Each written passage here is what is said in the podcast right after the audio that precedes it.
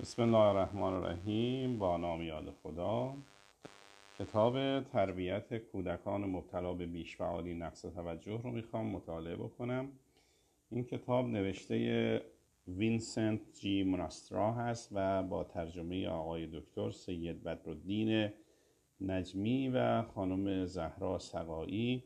در پشت جلد کتاب نوشته شده 10 نکته آموزشی که دارو قادر به انجام آن نیست. من هر فصل رو که میخونم نکات عمده اون رو میگم خدمتتون، چون خوندن تمام فصل خیلی، تمام کتاب خیلی وقتگیر هست و باید ما تلاش کنیم که چکیده‌ای از این مباحث رو خدمت شما تقدیم بکنیم.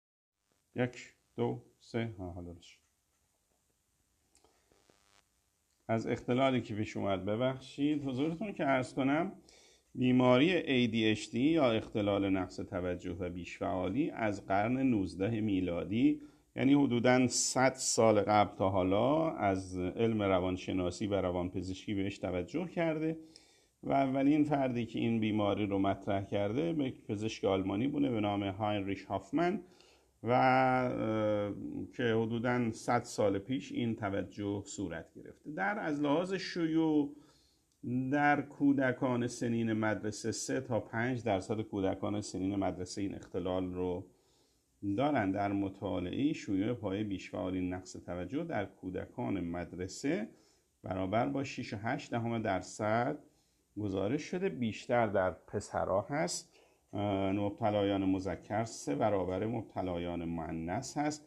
از لحاظ اینکه وضع اقتصادی اجتماعی خانواده چی باشه، در تمام گروه‌های اقتصادی اجتماعی که ربطی به گروه اقتصادی اجتماعی نداره، بین 4 تا 12% کودکان مدرسه نو مبتلا به اختلال بیش‌فعالی و نقص توجه هستند.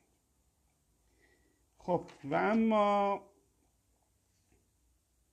چه زمینه‌هایی باعث میشه که این اختلال بیشتر ایجاد بشه؟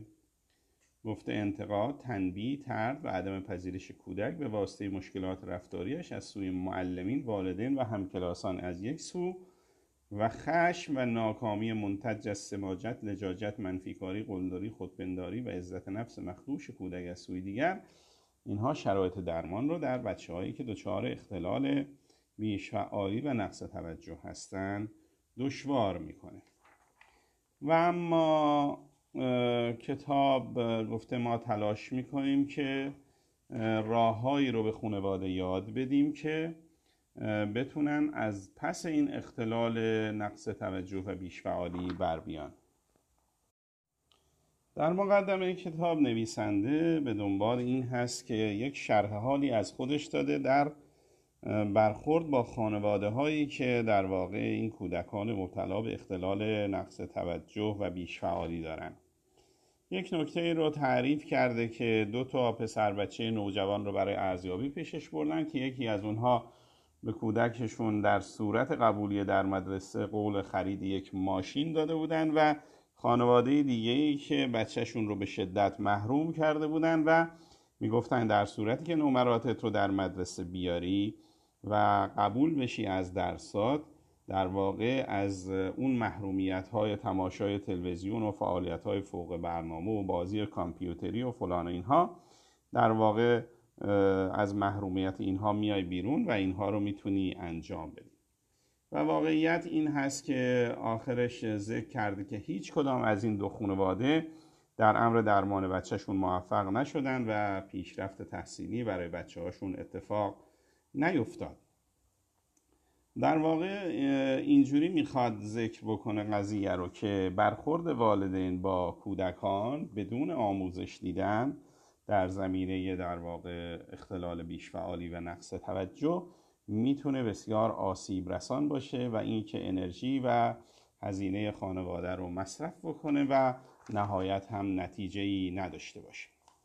دنبال این هست که در این کتاب یک مسیری رو برای خانواده ترسیم بکنه که طبق اون مسیر در واقع بتونن اختلال رو ابتداعاً بشناسن، بدونن که این اختلال چه اتفاقی در بچه افتاده و در نهایت یک سری پیشنهادهای درمانی رو به صورت جز به جز و ریز به ریز و هفته به هفته که حاصل یک سری کلاس هایی هست که برگزار شده، اینها رو در واقع به خانواده ها آموزش بده.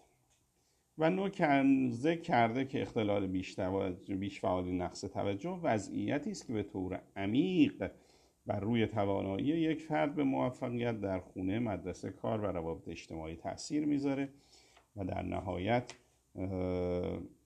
اگرچه پزشکان، روانشناسان و دیگر متخصصان و مراقبت‌های پزشکی میتونن برای بهبود کودک به شما کمک کنن، ولی در نهایت ذکر کرده که شما متوجه خواهید شد که بهترین حامی و اولین معلم فرزندتون خودتون هستید.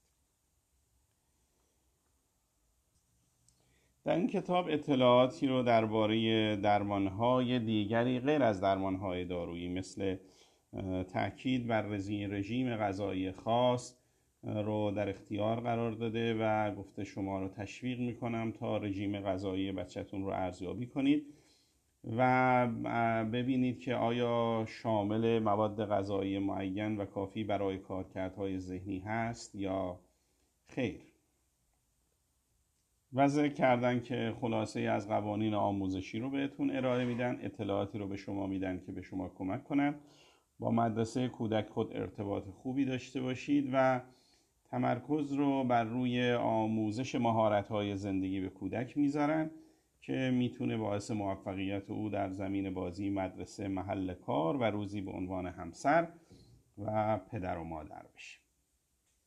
بنابراین قبل از اینکه فصل اول کتاب رو با هم بخونیم لازم بود این نکات رو با هم مرور کنیم.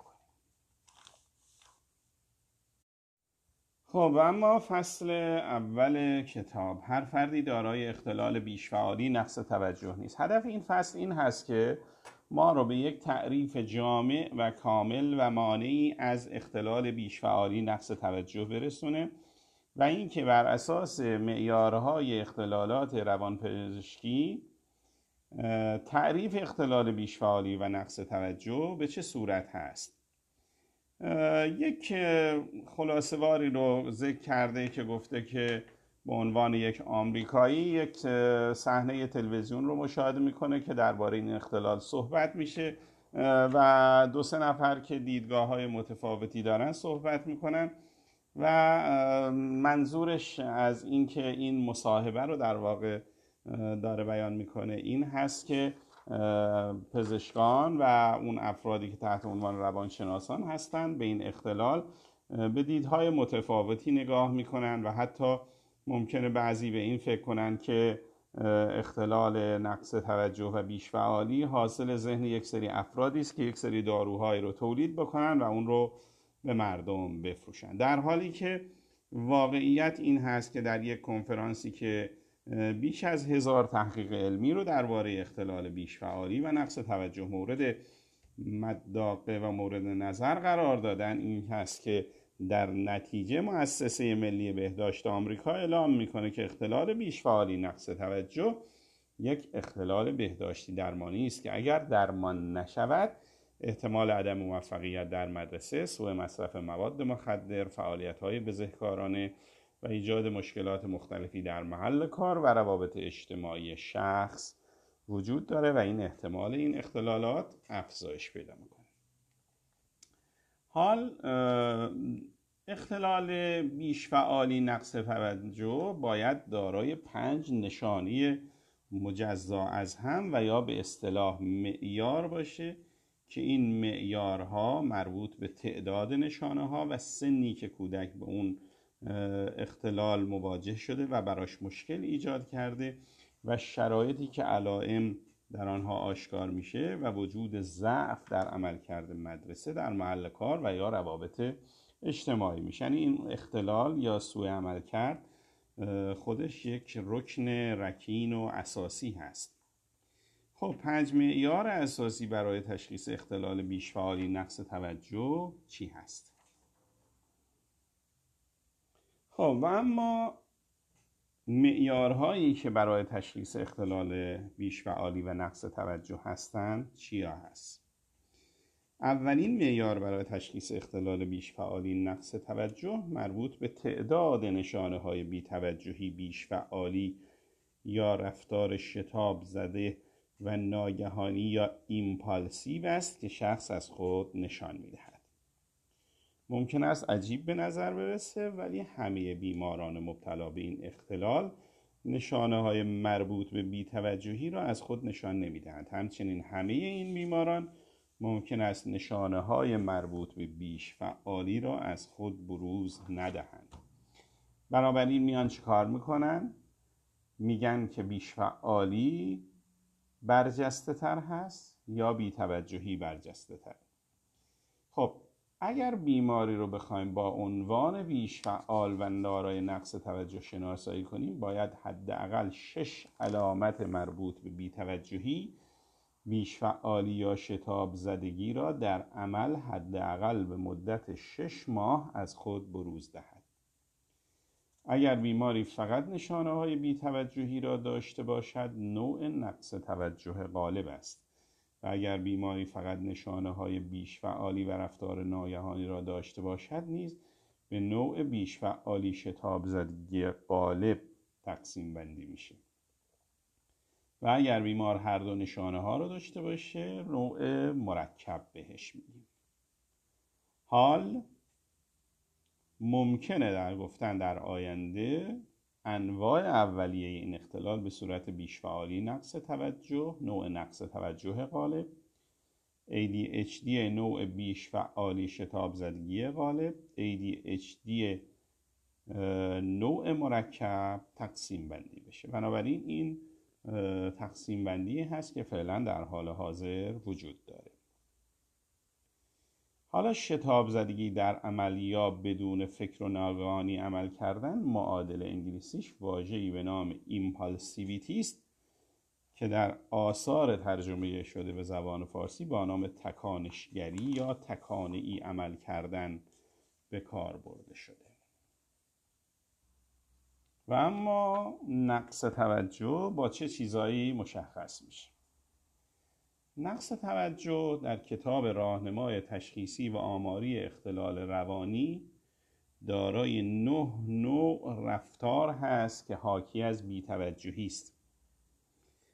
خب ایناست: 1. به دلیل بی‌دقتی و عدم موفقیت در توجه کردن به جزئیات در تکالیف مدرسه، کار و دیگر فعالیت‌ها دچار اشتباه میشن. توجه برای انجام کار یا فعالیت رو به دشواری حفظ میکنن. این مورد دوم هست. وقتی به طور مستقیم طرف صحبت شما هستند، به نظر میرسد گوش نمیکنند. دستورالعمل‌ها رو دنبال نمیکنند و در تکالیف مدرسه، کارهای خانه و مسئولیت‌های محل کار موفقیت ندارند. در برنامه‌ریزی و تنظیم کارها و فعالیت‌ها دشواری دارند. نسبت به انجام کارهایی که احتیاج به تمرکز ذهنی داره بی‌علاقه و بی‌میل هستند و از اونها اجتناب می‌کنند. اشیاء مورد نیاز برای انجام کارها یا فعالیت‌ها مانند اسباب بازی‌ها، تکالیف مدرسه، مداد، کتاب‌ها و ابزارهای دیگرشون رو گم می‌کنند و فعالیت‌های روزانه رو فراموش می‌کنند.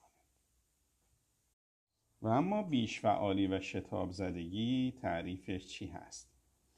باز در کتاب راهنمای تشخیصی اختلالات روانپزشکی در کتاب راهنمای تشخیصی اختلالات روانپزشکی همانند نقص توجه، یک شخص باید 6 علامت، 6 رفتار از 9 رفتار زیر رو اغلب اوقات از خودش نشون بده تا اولین معیار برای اختلال بیش‌فعالی نقص توجه رو داشته باشه. بنابراین حداقل 6 رفتار از 9 رفتار رو اغلب اوقات نشون بده. حالا چیا هستن؟ بیقراری دست‌ها و پاها یا به خود پیچیدن در زمانی که روی صندلی نشسته است. ترک کردن صندلی در کلاس و یا دیگر موقعیت‌هایی که انتظار نشستن می‌رود. دویدن یا بالا رفتن از اشیا در موقعیت‌هایی که مناسب نباشد. در نوجوانان و بزرگسالان این محالت ممکن است به ناآرامی احساسات درونی محدود شود. دشواری در بازی یا گذراندن اوقات فراغت با آرامش و سکوت. در حال حرکت بودن به نحوی که گویی توسط یک موتور به حرکت درآمدند. پرحرفی و تکانه‌ای بودن در عمل. پاسخ دادن به سوال قبل از خاتمه یافتن جملات سوال کننده. معلم هنوز پاسخ سوالش تموم نشده وسط حرف معلم بپره و جواب.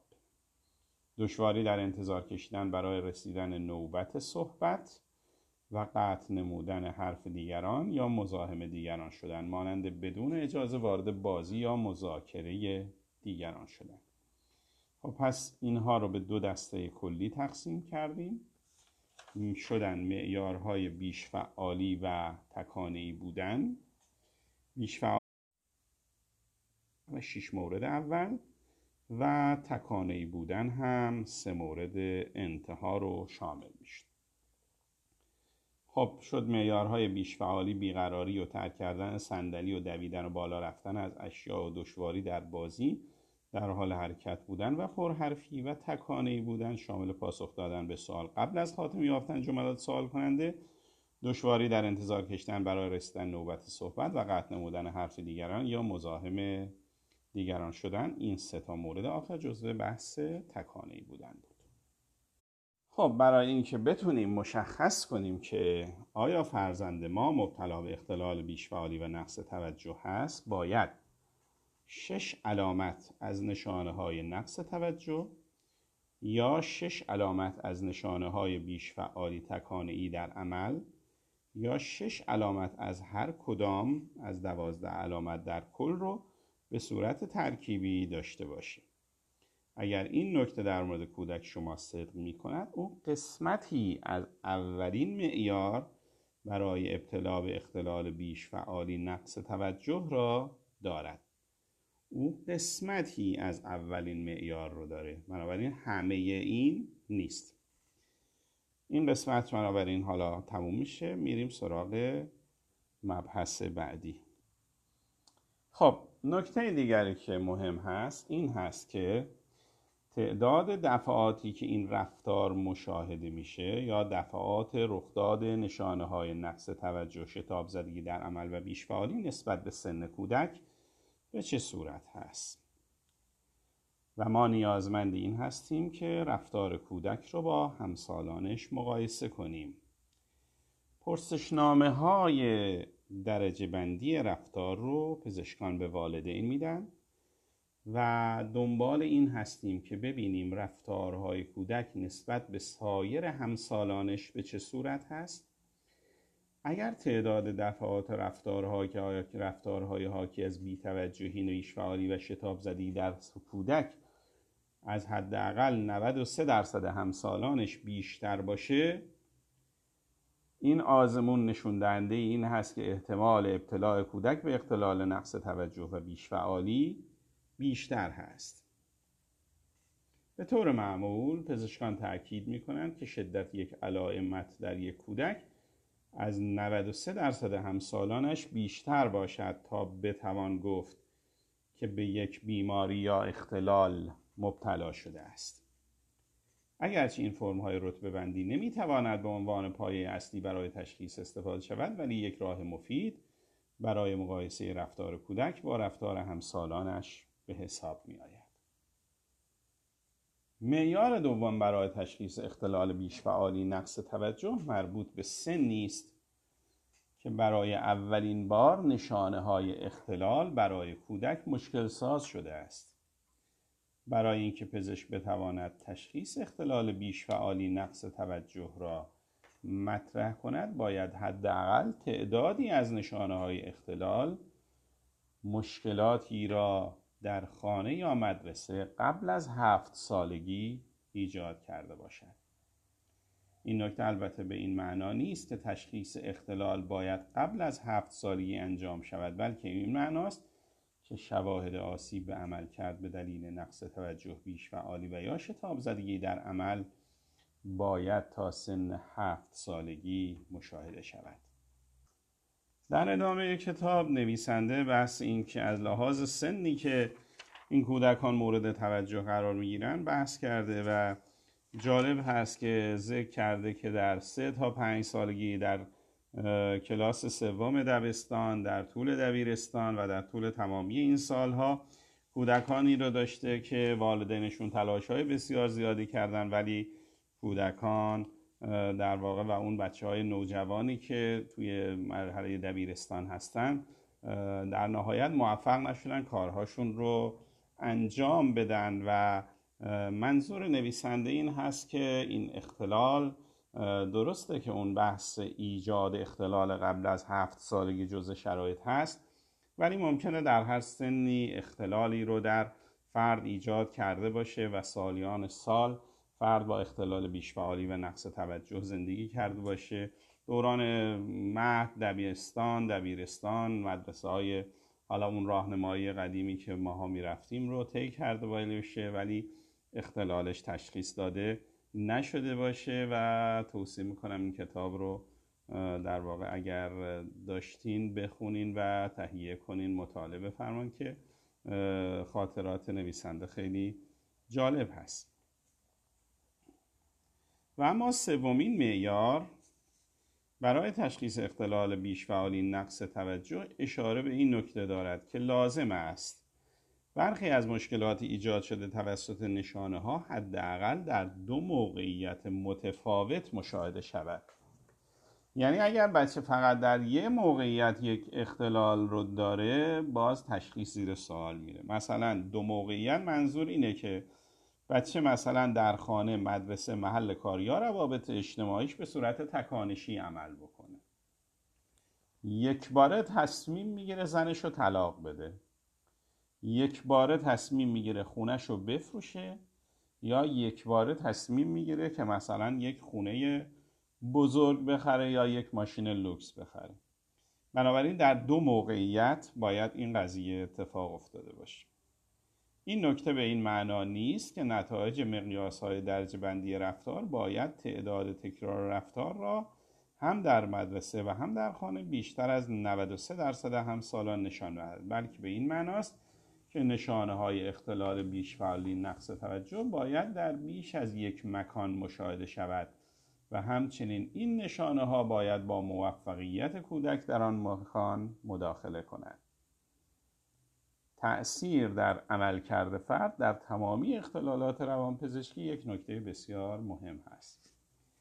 پس اگر کودکی به دلیل بی‌دقتی، ناتوانی در تمرکز حواس، گوش نکردن به اوامر و دستورالعمل‌ها، نامنظم بودن، فراری بودن از تکالیف مدرسه و جز اینها با عصبانیت والدینش مواجه است، این نشانه‌ها سبب ضعف عملکرد کار او در منزل می‌شود. به طور مشابه اگر نشانه‌های اختلال بیش‌فعالی نقص توجه مانع بازی کردن او در زنگ تفریح و باعث تنبیه شدن وی پس از مدرسه به دلیل انجام ندادن تکالیف، مورد سرزنش قرار گرفتن، تحقیر و توبیخ شدن، اخراج از کلاس یا ناتوانی در اخذ نمره قبولی در درس‌ها شود، این نشانه‌ها موجب ضعف در کارکرد در مدرسه می‌شود. بنابراین اون 2 مکانی که گفتیم باید اختلال وجود داشته باشه رو پر میکنه. بنابراین اگر این گونه مشکلات برای فرزند شما رخ میدهد، بدانید که فرزندتان 3مین معیار برای اختلال بیش‌فعالی نقص توجه را دارد. و اما معیار 4 چیست؟ قبل از این هم گفتم که در کلیه اختلالات روانپزشکی ایجاد سوء عملکرد یا نقص در عملکرد یک جزء بسیار مهم است. اینجا هم ذکر کرده که معیار 4 برای تشخیص اختلال بیش‌فعالی نقص توجه ضرورت وجود شواهد واضح مبنی بر مشکلات قابل توجه بالینی در کارکرد اجتماعی، تحصیلی و یا شغلی است. منظور از شواهد واضح چیست؟ به طور حتم مردود شدن در مدرسه می‌تواند نشان دهد که آیا کودک حداقل از هوش متوسطی برخوردار است یا نه. علاوه بر این متناسب با انتظاراتی که از پایه تحصیل کودک می رود، اگر او به خاطر مشکلات مربوط به توجه نتواند لیست تکالیفش را یادداشت کند، کتاب‌های مورد نیازش را به خانه بیاورد، در کلاس یادداشت بردارد، برای درک بیشتر جزئیات و مطالعه مطالب کتاب درسی را بخواند، تکالیف نوشتنی را تکمیل کند، دروس مورد نیاز را مطالعه کند و برای امتحان درس بخواند، اینها همه به عنوان علائمی از ضعف کودک به شمار می‌رود. به همین طریق تعداد کم دوستان، دشواری در حل اختلافات موجود با همسالان یا ناتوانی برای شرکت در مکالمات مهم و جدی نیز می‌توانند به عنوان نشانه‌های ضعف در نظر گرفته شوند. پس اگر شما فرزندی دارید که برای قبول شدن در درس‌های مدرسه مشکل زیادی دارد و تعداد دوستانش خیلی کمند، فرزند شما چهارمین معیار برای ابتلا به اختلال بیش‌فعالی و نقص توجه را دارد.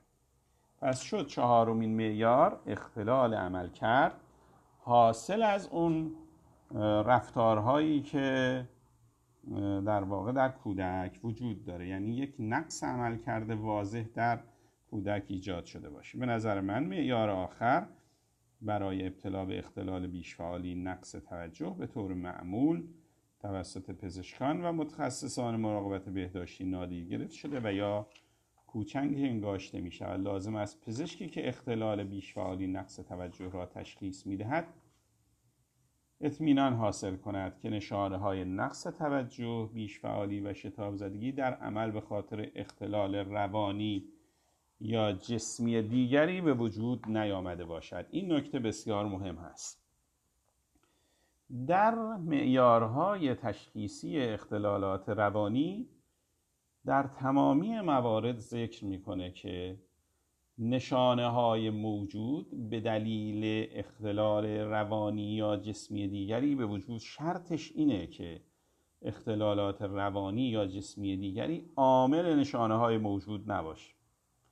مثلا کودکی که دچار فقر آهن هست یا دچار کمخونی شدید هست و به خاطر اون دچار اختلال و نقص در توجه هست، این ابتدا باید این رو درمان کرد و بعد بریم سراغ این که بر روی بچه لیبل ADHD رو بزنیم. ما در دورانی زندگی می‌کنیم که نیاز به آزمون‌های آزمایشگاهی بسیار دقیق است و گرایشی به سمت نیاز به آزمایش خون یا روش‌های دیگر تشخیصی قبل از تشخیص اختلال بیش‌فعالی نقص توجه به وجود آمده است.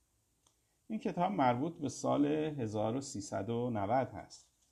حالا من تلاش میکنم مطالب جدیدتر رو هم ذکر کنم و دقیقاً این بحث اختلالات جسمی بسیار مهم است که این اختلال و این مشکلی که در کودک وجود داره به خاطر نقایص جسمی نباشه.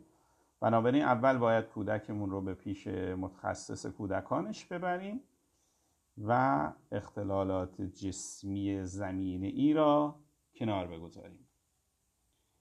آیا می‌دانید که نشانه‌های نقص توجه یا ویژگی‌های با ویژگی‌های پایین بودن قند خون یکسان است؟ همچنین با مشخصات کمخونی، دیابت، اختلالات تیروئید، آپنه خواب، حساسیت و کمبود روی و منیزیم. آیا می‌دانید دشوار بودن تمرکز در زمان خواندن و نوشتن می‌تواند به دلیل مشکلات ردیابی بینایی و همگرایی چشم‌ها باشد؟